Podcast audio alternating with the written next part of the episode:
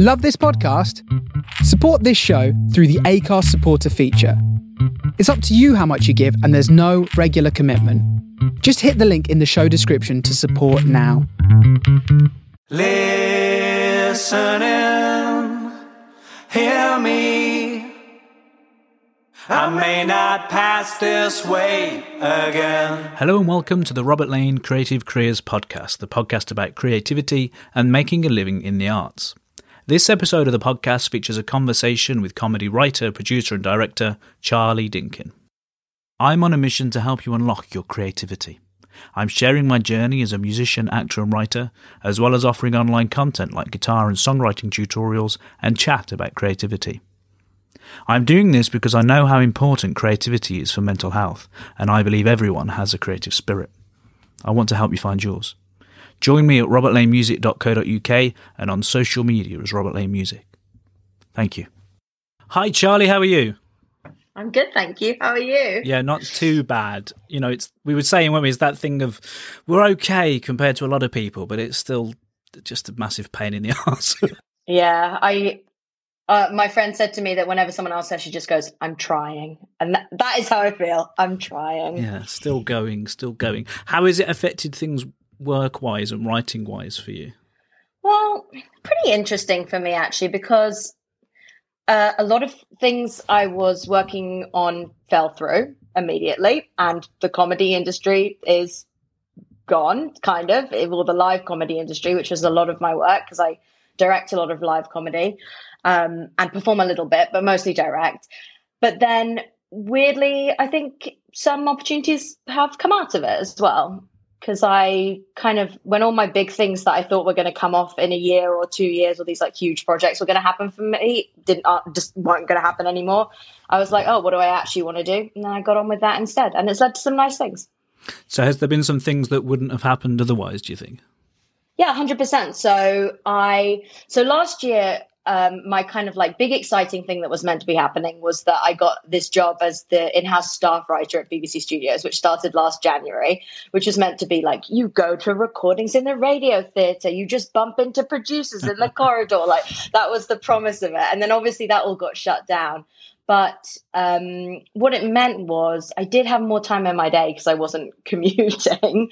And I think some of the time people did forget that I worked there. So I did have lots of extra time because of that. So, uh, first of all, my friend um, Zoe Tomlin and I, Zoe's like an absolutely amazing comedy writer. She script edits Hypothetical. So she and I were like, we would just like to do some writing together and that kind of escalated and then we made a podcast um, with Hat Trick, which was really cool. That was like 10 episodes in two and a half hours and I, would never written anything that big. And then in august my um, boyfriend also was was made redundant a, a, alongside a few friends of ours who also work in comedy and tv and so we decided to start a little production company together so we've also been like growing and building this production company which we definitely wouldn't have done if everyone hadn't been made redundant. So those have been like nice opportunities. Great. Tell me a bit about the production company then and what the sort of ambitions and the upcoming yeah, yeah. projects are with that. So I think the thing with my uh, I guess when I talk about my industry, I'm like I'm talking about comedy in general because I don't necessarily. I mean, I'm not really a, a TV. First of all, it's like I'm not really TV or radio or digital or I, I've sort of touched on all of those things. And also it's like I'm not really one thing. So I've been I am, I would say, a, a, comedy writer, definitely, but also I've directed and now I kind of produce. So I think in comedy, it's like everyone has to do a little bit of everything. Mm-hmm. So with, with that in mind, the idea for our company as well is that the company could kind of there's four founders and it could kind of like fill in for all of us if we had you know we're all freelancers really. So if we have freelance work with another company we can do less for our company. And if we have more time on our hands it could be a place where we develop our own projects and kind of i don't know it's just trying to be a bit um just trying to find a kind of like another route and another way around and another path that you can kind of slip into doing more work. So that's really the aim for it to be a place where we can make our own stuff and bring our own stuff mm. um, and own our own stuff And so far, we've been pretty lucky. We sold a relatively big project straight off the back to make um, comedy sketches. So we've been making uh, 48 sketches in this period. Uh, so that I wouldn't say that's like our long term ambition, but it's certainly like taken up a lot of our time at the moment. Is that radio? No, that's digital. So it's for a website. Um, yeah, it, uh, we've done similar things before. Like I've done a lot of sketch comedy for audio, and uh, the other guys have done various types of sketch. But yeah, this is like um, a digital first, so it'll be hosted on social media and uh, on this website. It's called Pulped School. There's nothing on there yet. There might be by the time you put this out, but I don't want to overpromise. Excellent. As you say that there were performers as part of the the production company as well, or are you then looking for performers once you've got stuff going? Yeah. So we we the four of us who have banded together are uh, myself. Um, Benjamin Sutton, who is a producer and a director, Kevin Moyolo, who's m- more of a producer, but maybe across both scripted and entertainment. So he's like quite a flexible producer and then someone called uh, Laura Shaw, who's a production manager. So the reason we four decided to do it together is because we can do the whole production from start to finish. You know, we can like edit the scripts, we can direct and film the shoot, we can edit the shoot, we can produce the whole thing, we can production manage the whole thing. So that's why that unit is the best for us. Um, and then, uh, and then we hire performers, and sometimes people in comedy are performer writers as well. You do comedy. What comedy do you do? Are you allowed to say? Well, I know what you do. I've like had a little look at your music and I liked it a lot. But cool. you do you do both comedy as well? You made a film. Yeah. So um, I did sort of theatre acting and stuff, and I stopped to do for, for music for years and years and years, and thought of them as two de- very different things, and then ended up in a sort of um, half uh, improvised, half um, verbatim theatre piece a few years ago, oh. and then that got me into the world of improv a little bit. So I'm in, I'm in Birmingham, and there's a group called Foghorn Unscripted, and we were cool. doing long form sort of improvised Sherlock Holmes and Charles Dickens stories and stuff. Nice, nice. and then from that last couple of years, I've been involved in a group that I formed with a friend called the Intellectuals, which is more of the sort of traditional short form Great. Whose Line game style night. And then through that, there was a film that a friend of a friend was making, which again is a semi improvised thing. And that was sort of my first experience with film, actually. And it's kind of like, this is what I want to be doing, actually. Like, as much as I love stage work and all the rest of it, for me, it's very similar to as a musician in the studio. So I love being on stage and performing on stage, but you have to make this every night fantastic from the start. Yeah. And you have yeah, this yeah. moment, amazing communion with the audience that night, and then it's gone. It's ethereal, mm-hmm. which has its own charms.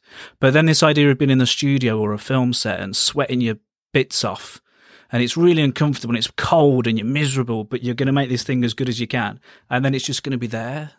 yeah, and it has a sense of like permanence. I get that. I started in improv as well, and it's like there's so many things about improv that are amazing and amazing lessons and an amazing feeling. Yes particularly when you start to get a little bit, I mean, is anyone ever good at improv? But like a little bit more comfortable at improv. And then you can like feel relaxed on stage. And that's an amazing feeling. But nothing for me has topped being able to make a thing and then watch that thing keep existing. That's yeah, maybe it. we all get annoyed with the impermanence of it eventually. Well, you have those amazing nights, don't you? And then if you weren't in the room, particularly with improv, because there's no point trying to explain it to someone who wasn't there. So, oh, you then, can't. You you couldn't even film it. I've seen sometimes. I've I've been like, I had the best gig of my entire life. It was electric. The crowd were going crazy. I felt amazing. And then like someone has filmed it, and I watch it back, and I was like, oh man, what a load of crap. Absolutely it's, not. It's all context, isn't it? And I don't say that I prefer it necessarily, but it's just that thing of, yeah, you can really sweat over something because a lot of experience have been in the studio if you're making music or filming. Like it's amazing when it's going well, but when it's not going well, and it's the same sort of things, the tech issues that you have, and you know all those just yeah, particularly with filming, standing around in the cold waiting for stuff to happen. But then it doesn't matter because you, as you say, you've got this thing that's going to be there forever, and it's, it's really magical. I think. I mean, I just think filming stuff is I didn't always have the ability to like make complete things. Mm-hmm. I think that's something I think everyone has like an people can have like an impulse towards creativity and that's where improv can feel useful because it forces you to just do your 20 minutes or your 30 minutes or your hour and not worry about it. But I think I didn't always have the ability to finish things. And as I've learned through various ways to finish things, there's like no, nothing more magical than being able to piece your film together to completion. Like and you're right you like will stand in the rain to do it. I'll go i like won't eat on a film set even though i eat constantly because i'll just be like so into the problem solving element of it and so taken up with trying to get it right. I really do find it like gives me a lot of flow in that way. Yes. And then the interesting bit with that and it's sort of talking about the production company as well for a lot of what i've done it's this feeling of i think it's always been this way but particularly now you've got to make your own stuff yeah. And I, I, heard a Rob Brydon quote where he was saying, "Don't tell people what you can do; show them what you can do." Well, literally, and I think we even have to reframe it away from "you've got to make it your own stuff" to "you want to make your own stuff." Like that's the end goal. That's the craziest thing, right? It's like sometimes you have people like, "Oh, you know, I have to do," and I think I felt the same when I didn't really understand it. It was like, "Oh, I'm, how much of this am I going to have to do on my own before someone else discovers me and does it for me?" But it's like that. The dream is that no one else ever has to do it for you. You just get to keep doing it yourself. And then sometimes people will give you some money for it so you can live and you can keep making stuff with your friends. Like that has got to be the best way to do it. Yeah. I had a kind of revelation along these lines not long ago. I was chatting to someone that says, you know, what are your ambitions or whatever. So it's really great at a gig when someone comes up and says, I really like so and so song that really meant something to me. And there's always this little voice in my mind that says, that's lovely, but I need 5,000 people to say that every night. And he said, well, why? This person just said, why do you need that?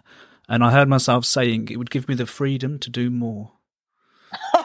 that. And I was like, oh, is that what I think? But it's like, well, I could do more anyway, then, couldn't I? And it's, as you're saying, it's that thing of if it's just Completely. a compulsion to make stuff, then make stuff. I think we get so het up in this success or uh, validation. I think is a word that kind of sums some of it up. I yeah, and it is hard, isn't it? And it, the thing is, um, I think it's one thing to say you want to step away from validation or like I don't want to be famous, which I think is true of me, but and of many people. But also i think it is very real that you want to be able to make a living and making a living and having success and financial success comes with scale and and success in that way. So i think it's very difficult to separate those two things.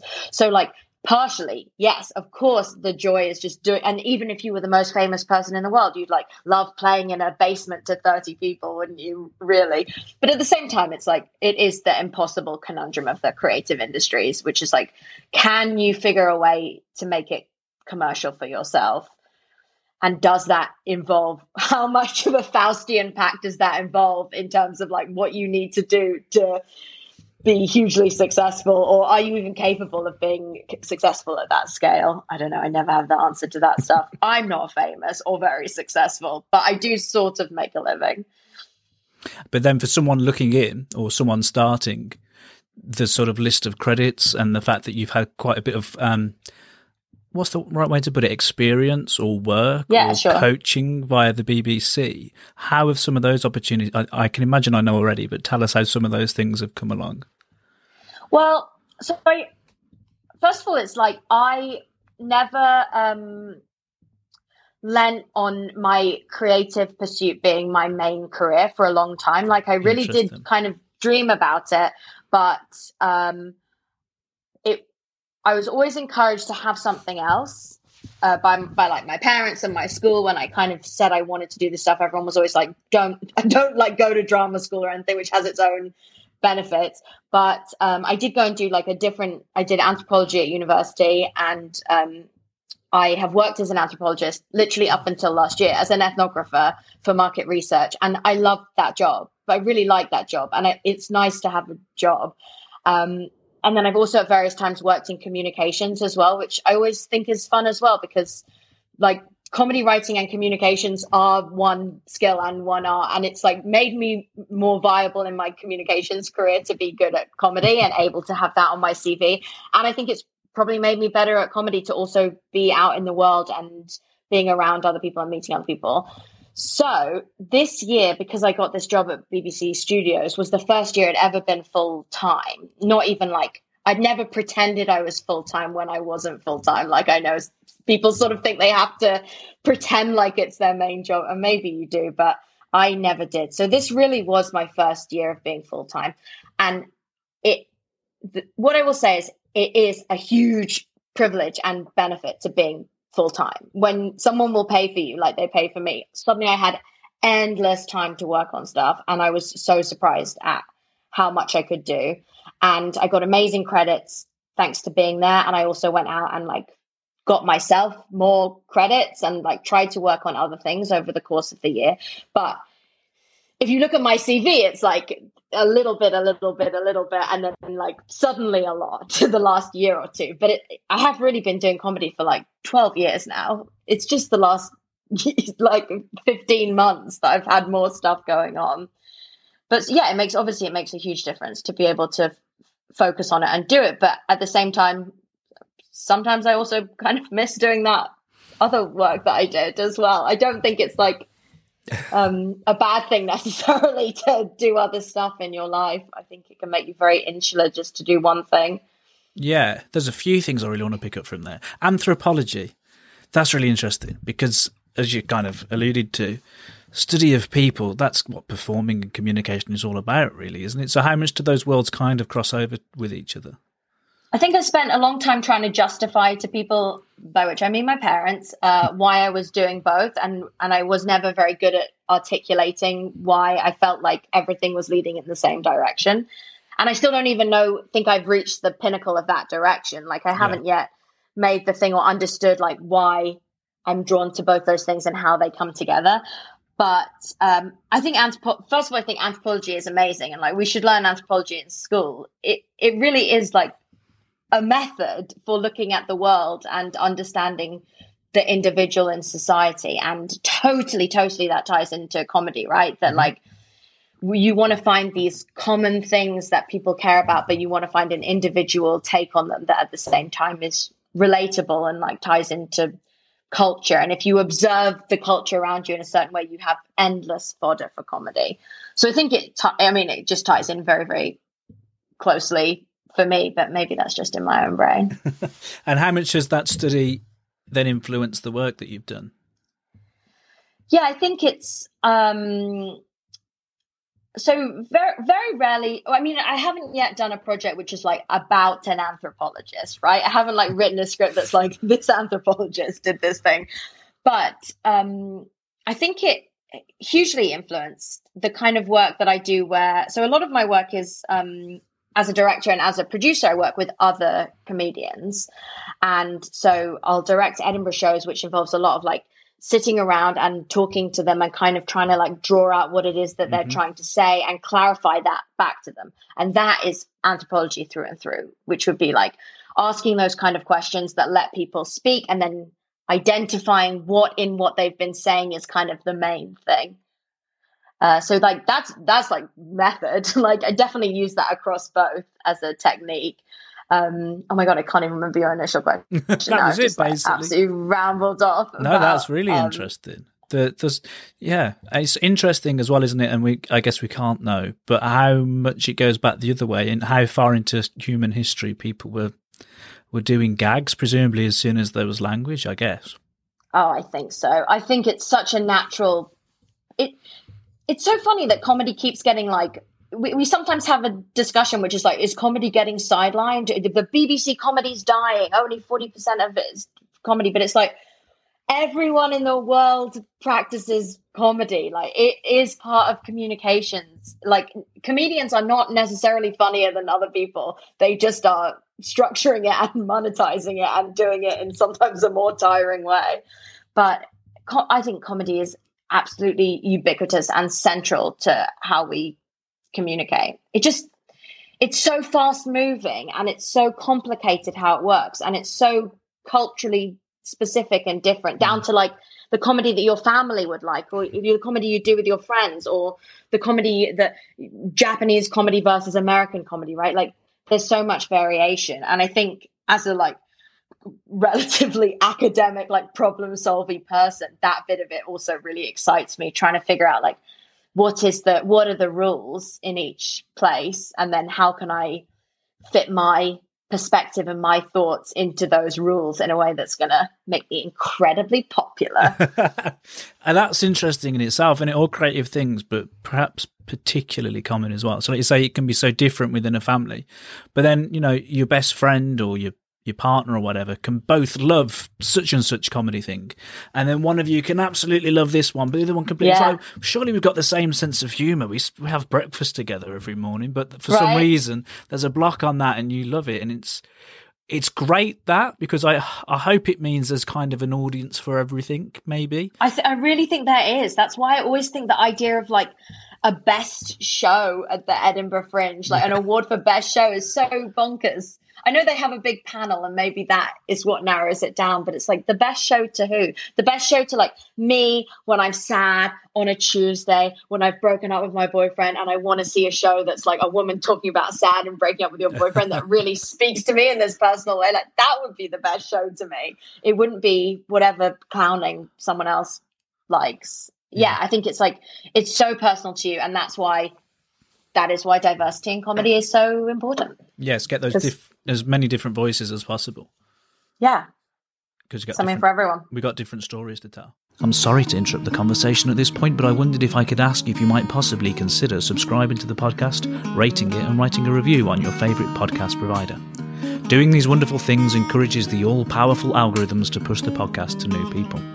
It's also helpful when I'm talking to potential future guests, as it shows the people are listening. Thank you. when you mention the 12 years then that kind of 12 years in total but the however many years that led up to the point that you're at now as you were going through those so i sort of compare it to my time at all kinds of gigs all over the place you know back of cars sleeping and uh, staying in travel lodges and playing shitty open mics and all that kind of stuff which because i take myself too seriously sometimes at the time kind of feels like pretty, you know, it should be better, that kind of thing. But yeah, then as you get past it and you look back and you think, well, actually, how much of that was really important to whatever I'm doing now and whatever I end up doing?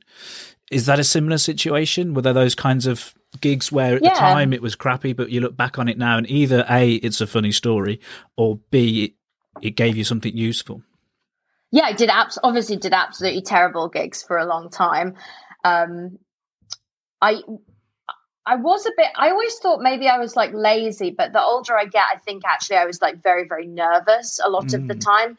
So I wasn't trying to like travel around and gig as a stand up that much, even when I did sort of want to be a stand up.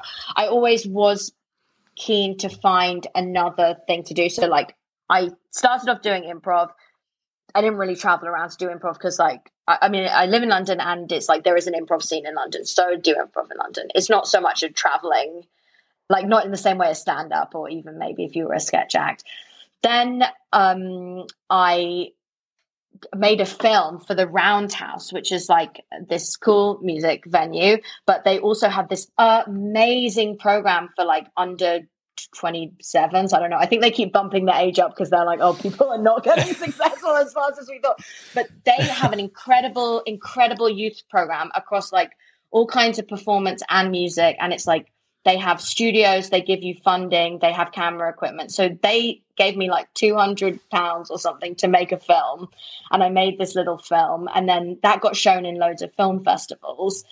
And then I was like, oh, it's way more fun to go to a film festival than to go to a gig. Like, I really am not that interested in traveling around trying to be a stand up when I know that film festivals exist. And then off the back of that, I got an agent. And I, so when I was like 23, 24, I got a, a big, big, pretty big time agent. And I got commissioned to write a pilot script for the BBC. And so I was suddenly I was like, oh my God, my dreams are coming true. This is exactly what I want to do. This is amazing. Obviously it all fell through. The the script didn't happen and then my agent like just fully stopped picking up the phone. Oh no. Like, really stopped re- even responding to my calls. And at one point had said, "Oh, if this if this doesn't happen for you, the BBC will never hire you again." Oh my god. Yeah, and I just didn't know that that wasn't true. Now I know that like it's chaos. You could do the worst things in the world and come back and do something else the next year. But at the time, that really put me off for almost a couple of years. And I did like bits and bobs, but I really wasn't trying. I just was doing it alongside my job. And then um, I did a couple of years of going to the Edinburgh Fringe only for two weeks. I don't have you have you ever done a show at the Edinburgh Fringe? Yeah, way back in uni, we went and did the free Fringe with our little sketch improv. Fun. Group. Again, The I think we only did two it. weeks. I think, Yeah, And- I think two weeks is the secret. and we did one week where we had like five people show up. The what Right. the first gig, a guy, one guy turned up. And we were like, oh, oh. and he'd run oh. across Edinburgh and got chased by a dog and all this to get there. So, so we oh, did, that's good effort. He really wanted it then. which meant we had to do it. So we did the show to one guy. And then by the end of the second week, the room was full, you know, and it's like, yeah, yeah, we're going home now. I So know. that- well, that's why the month exists and people do a whole month. The first year I went up and did two weeks is because I didn't know that people did a month. like I just thought you went for as much time as you wanted. Then I went up again and I was like, I honestly don't think my mental health could endure a month of doing the same thing every day. and that's when I started to be like, I'm not going to be a stand up really because I, I just can't see myself doing it. And also, I had all these like friends and relationships and things who were doing it and they would go completely insane every year and like everyone would lose their minds. And I was like, I don't want to do that. And then, um, my friend, uh, who was an amazing stand up, Olga Koch, asked me if I would direct her debut show, her like first show she was doing by herself as a stand up. And I was like, yeah, okay, I reckon I, I'd like to do some directing. I'd like sort of helped people with things before. And so I directed that.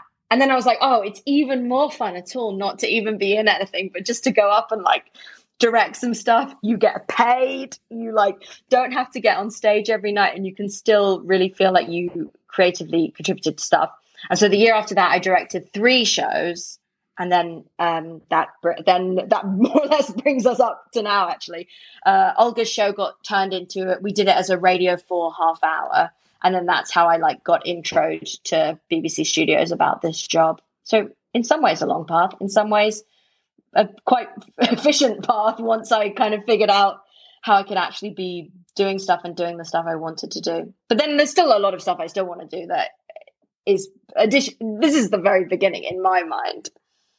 Yeah, and that's a really important point as well, isn't it? I think I don't know about you, but I think when we're younger, we have this feeling of like, by such and such an age, it'll be that, then it'll be that, that'll lead to this, that, kind- and of course, life's just not really like that ever, is it? But particularly with Completely, these sorts of creative things, it's a lot messier than that. I think. Of course it is.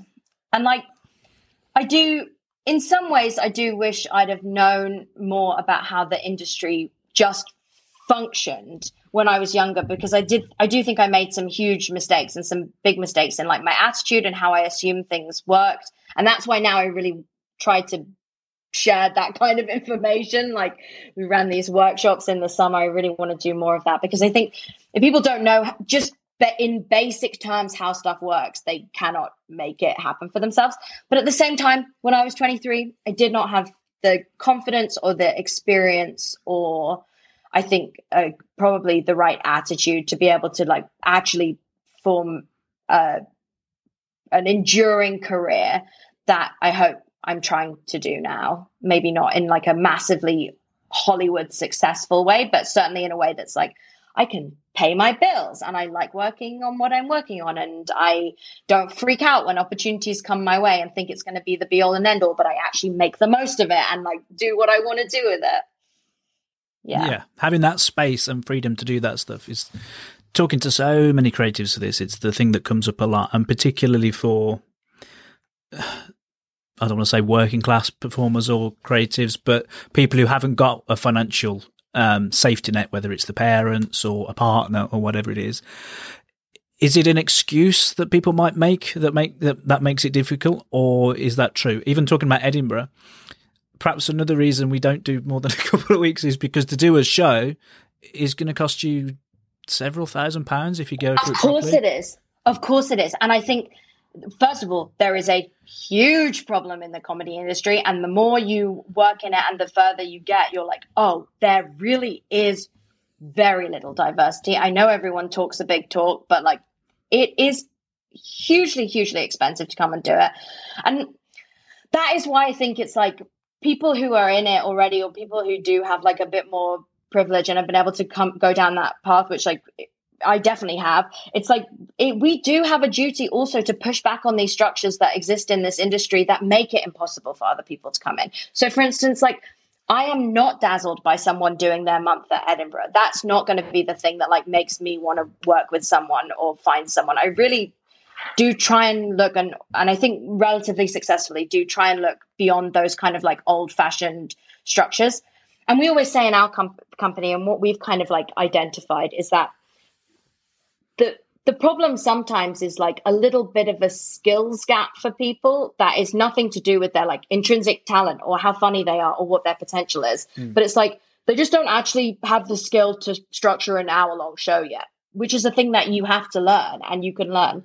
So what we try and do as producers is find out like what are the things that are stopping anyone we work with making that next step? And then how do we just fill that in for them and either like teach them or do it for them? I think think people thinking more like that is the way we're going to get like way more voices out there because people people are getting stopped on the stupidest things and and things like travel expenses to a shoot like we pay everyone's tra- travel expenses to come and work with us we give everyone lunch when they work with us i think assuming that it's just like possible and easy for everyone just to get to your shoot wherever it is and not think about that is just one more thing that makes it impossible for people to come and do the same base level good stuff that everyone else is doing. Yeah. And do you think that then the current situation, again, talking about making our own stuff, the fact that technology allows us not only to make it, but also to get it out in the world, is that a positive for all these things that you're talking about? Yeah, I think it's a huge positive. Obviously, not everyone there are gr- great comics and comic comedy writers and all these potentials people who who still don't have the not not necessarily the technology well maybe don't have a good enough computer but also maybe haven't for whatever reason learned how to do this stuff. And their skills gaps that i think can be filled for the most part and should be filled by people. Um, but yeah i think it's amazing that people can make their own stuff and put it out. And i guess it's like here's my perspective on this stuff now. Just make sure the thing you're putting out is like as good as you can make it. And try to finish things and make complete products like that's why i love that you're like doing a pod i think a podcast is a really good thing because a podcast is by de- definition a completed mm-hmm. product whereas I, I i guess maybe a tiktok is but i'm less convinced that like an instagram story is i know people get very famous through those things but yeah you you you've always just got to make it easy for people to help you. You you have to help you have to help people to help you by giving them things that they want to buy rather than being like please invent something that you want to buy from me. It's, I think. What do you think? I think that's really great. What you just said, I love that. Actually, make it easy for people to help you is is so good. And it's a lesson that I've slowly learned. Like, you know, the, you go through this thing of sending emails to people and you feel like you've got to say everything that you do. So before yeah. you know it, you've got an email that no one could possibly read in their busy day. Yeah. Because you, but if I don't tell them about the, the two weeks in China doing a workshop there, that might be the bit that swings it. When actually it's much better to be succinct and have a place where people can see stuff. Absolutely. And if they want to go any further with it, they'll go further with it. And if they don't at the moment, that's fine as well. And if you're doing it, people will notice. But if you're not doing it, no one can like imagine the thing that you would do. I think that is the truth of it. There is such little imagination, really, for the most part. Yes. And people get it wrong as well. You know, there's so many stories of really successful things that when you do the the one line pitch or the page pitch of it would be like, what? And people did turn them down because they just couldn't see it, but somebody went right. away and made it anyway. And then before you yeah. knew where you were. And you know, I do all these things. I'm, I'm in like BBC writers, comedy writers room and things. And like, I've done various like little writing programs and things. And I always, I don't know if I should say this, but it's like, I always think like, it's all well and good us all like writing our sitcom pilots, but no one's going to make my sitcom. They're just not going to do it. People who get their sitcoms made have done the phrase that we use is like you have to take the stairs, right? You most people don't just like write their script and get in the elevator and get to the top and the script is made. Most people have to like go out and gig, make some videos online, work up a character and then do that character with a friend in a different video. Meet a director who can direct that video. Meet someone who can film it and edit it. And like, there's nothing wrong with taking those steps. I know sometimes it feels frustrating to people, but it that is the place where you learn. So when you get to where you or closer to where you want to be going, you're really ready to just be like, I know what I want and I can make that happen. So I think it has some value, though it might be frustrating. Great, I love it.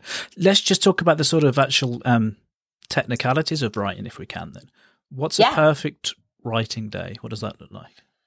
Well, my best writing. Well, first of all, so I, I am. Uh, I make most of my living as a writer, but not all of it. So, like, I do uh, increasingly more producing as well, which which can sometimes include some writing, but often includes lots of admin tasks at the same time. As a writer, I do all kinds of different things. Like, I'm not at the stage in my career where I just could like write one script and then that's my salary for the year. And for the most part, I don't even. I do write sitcom scripts and longer scripts and things, but and I have things like in things can be in. Everyone says they have something in development, but it's like mm-hmm. stuff can be in development for years and never ever happen. It's very meaningless. So most of my life and work is topical gag writing. So um, that could be on radio shows um, like the News Quiz or the Now Show or Newsjack. And um, in my best job ever last year was for a show called Hello America on Quibi, which um, Nish Kumar hosted, which was like an amazing mid-pandemic job. I like couldn't believe it because it, it was American, so I think they just like had money, so you got paid well, and you were in a writer's room, so you'd sit on a little Zoom with people these days, but in real life you get to sit in a an actual room with people you know and like and write to little deadlines and really feel very productive. So to me, that's like a, a a really nice writing day is like a good task, and then you just like follow it through. And then um, longer form stuff, I write with um, well, I write with lots of different people. I really think like collaboration is the joy of the whole thing. Um, but mainly, I write with uh, my friend Chris, who will come to my house and smoke lots of cigarettes out the window, and then I'll type while he and I have a nice old chat. Um, and then we'll just like really try and get into a little world together and figure out the, the gags and the structure and then what we like about it. It's a lot of problem solving, but they're kind of that's I guess it's like I don't really mind how much I'm being paid on the way out of those days because I just feel so happy to be able to do it. And are you doing a, a writing day every day? And do you keep office hours when you're doing it, or when there's a job to be done? No, absolutely not. And so I would never, I don't pressure myself to write because I think you never get anything done when you are trying to force yourself to do it. I, I, I, I do agree with people when they're like writing it, like is perspiration. Just sit down and get on with it. Write something. I think there is definitely a time for that, and I've done a lot of that in my career. And I am a fan of just slamming stuff out. But particularly at the moment, I don't put any pressure on myself at all. I definitely, definitely need to write to a deadline. So if I do find it really hard to work on projects I don't think are going anywhere at all. And that doesn't include, obviously, that there are speculative projects that like I start and Chris and I are like, we want to write a script. And that to me is a deadline. But if I, I'm not just sitting down and being like, what could I put on the page today? Like I always think about the form first because I want to finish things. Yeah, so you're writing to a project. That's the thing, isn't it? Even if it's a an imaginary project, I guess it's Completely. Point. Uh, Well, what a stupid thing to say. All projects are imaginary, aren't they? till All projects are imaginary projects to begin with. Well, sometimes that sometimes you're writing to like with sketches and things. You know, you're writing because you you you have to be able to make that sketch. Um, so that's a fun type of writing as well to kind of think about. Oh, I could do something so massive and huge, but ultimately it does need to be made with three people in one room. So like I have to pull it back to that point. yeah those creative limitations and that's that's interesting when we talk about in the different work that you've done if it's we need a gag for such and such a show which references this and that i don't know if that's how it works we need a gag Yeah. about such and such a subject those limitations are there that's the job you're going to do it completely and then so that kind of gag writing I, I always kind of explain it like it's the it's just the maths test it's the maths exam of writing really because you, you're actually really just problem solving. You're not being incredibly wildly imaginative, particularly if you're writing for a specific voice on a specific show on a specific topic. Like you already then have three limitations. And then maybe there's even a specific cadence to the type of joke that they tell and joke structure. And then you're kind of just swapping in words by that point, maybe trying to think of something original to do on it. But it's that's the thing that I find easy and enjoyable sometimes, but over the last year have obviously found incredibly draining and grating and hard because it's been the same topic a lot. And also it's been like even if you try and find the fun news, you're going to look at some really relentlessly horrible news on the way. And then you have to try and be like, okay, how do I just step back from the horror of this and find something light to say?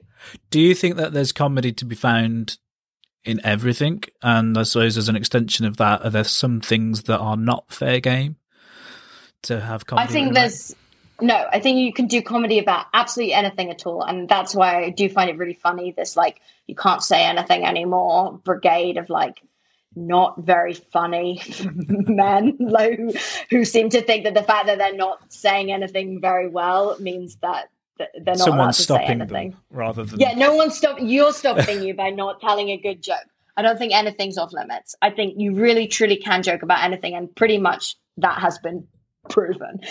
I think you joke well about things when you understand what your perspective on those things are and you're not you know people talk about punching down as a concept and it's like yeah i think jokes that just are mean for means we've all known mean people like playground bullies.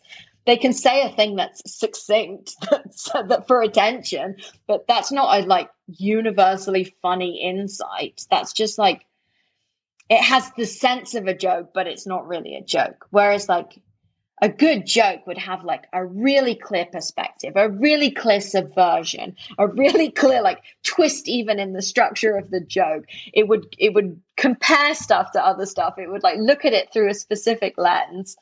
Um, and I think if you do that and you can find a way to do it, you can be funny about anything. But if you mess up, then that's on you, and you have to take the consequences for your rubbish joke uh, we'd mentioned earlier how subjective all of this stuff is. What's been your experience with reviews and criticism, and how have you found that? How do you deal with it? And has that approach changed? And because I'm going to get as many questions as possible out of this one question, um, does it differ depending on what what the project is? So is it different if it's your thing compared to some work you've done for someone else's thing? If you see what I mean. Interesting, interesting. So the first thing I will say is you have to think about who is doing the reviewing before you decide to get um, annoyed or upset or hurt by anything. And the state of reviewing comedy in this country and probably in the world is pretty limited. I think a lot of people who review comedy love comedy, and I share that with them. So good for them. But um, they are mainly men and they are mainly white men. And I think, I mean, I don't know anything more about people's backgrounds except for that, but I think that does color maybe the type of comedy that you like and want to see if you don't challenge yourself.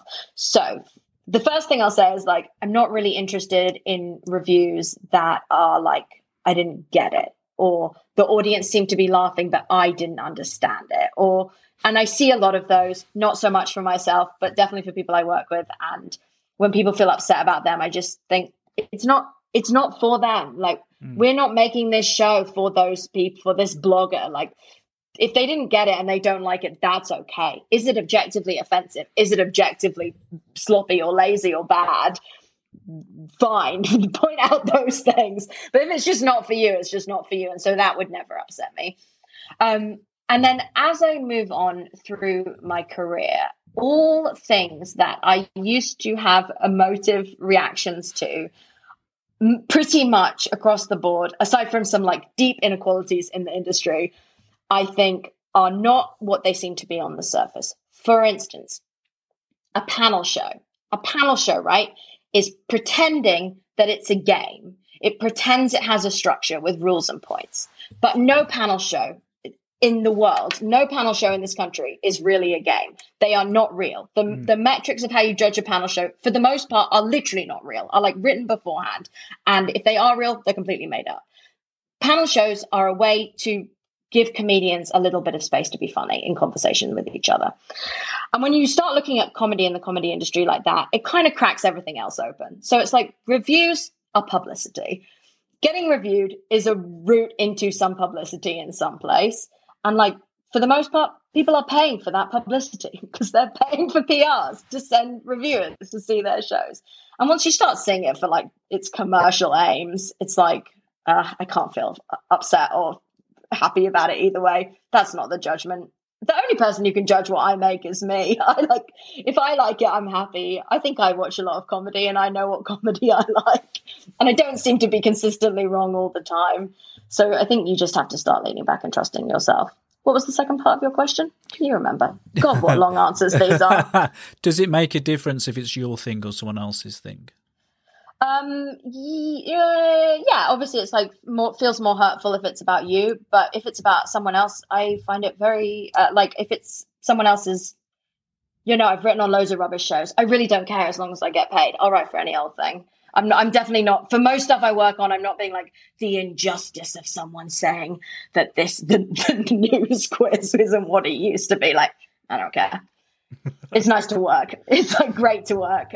If I had a nice day, I'm happy. Cool. Um, finally, then, tell us about some of the influences that got you started into comedy, and also who we should be kind of paying attention to at the moment, or stuff that you're enjoying now. Very good. Well, so I think I just always like really would watch any old thing. Um, I did. I did really love, you know, um, things like I remember watching Spaced and loving Spaced so much, partially because it almost felt like you could i mean obviously you couldn't but it almost felt like you could make Spaced you could like it seemed like an excellent version of something that was like almost achievable loved Spaced loved i mean literally all sorts. And i watch so much comedy now. I recently just watched um pen 15 have you seen that?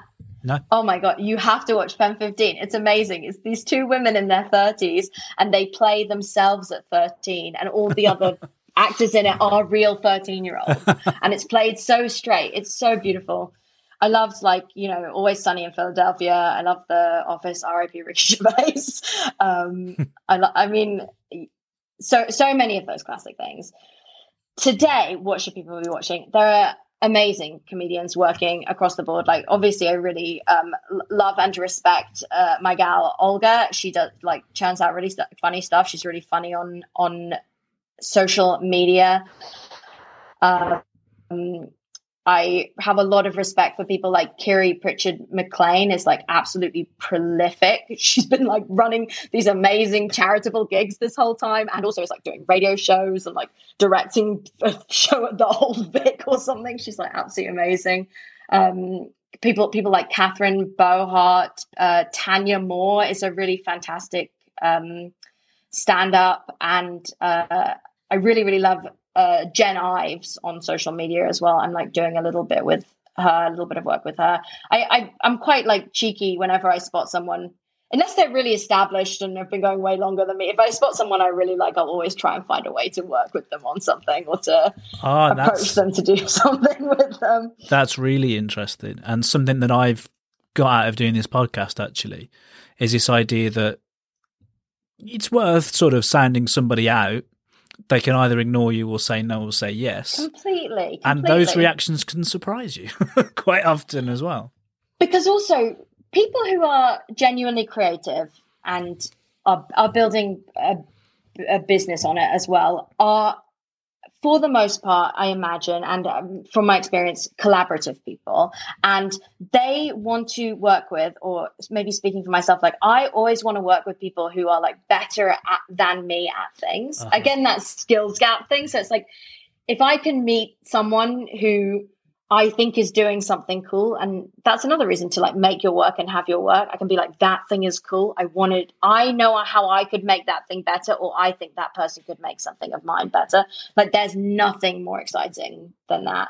And then you just like try it a little bit. Some people you just work with once, some people you're just kind of friends with or a sounding board with, some people you have huge relationships with and like work with loads over time. That's what's been nice about these sketches actually, because we can just we get people in for a, a sketch, and then if we get on, they write something for us, and they come back and do another one, and hopefully we'll have this really symbiotic, amazing relationship going forwards. Lovely. That sounds great. Okay. Charlie, thank you so much chatting to me. That was great.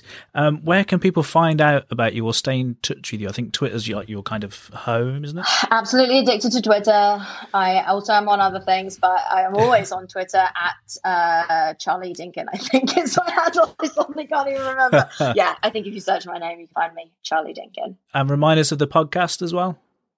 Uh, so my podcast that I made in the summer is called Seance Cast.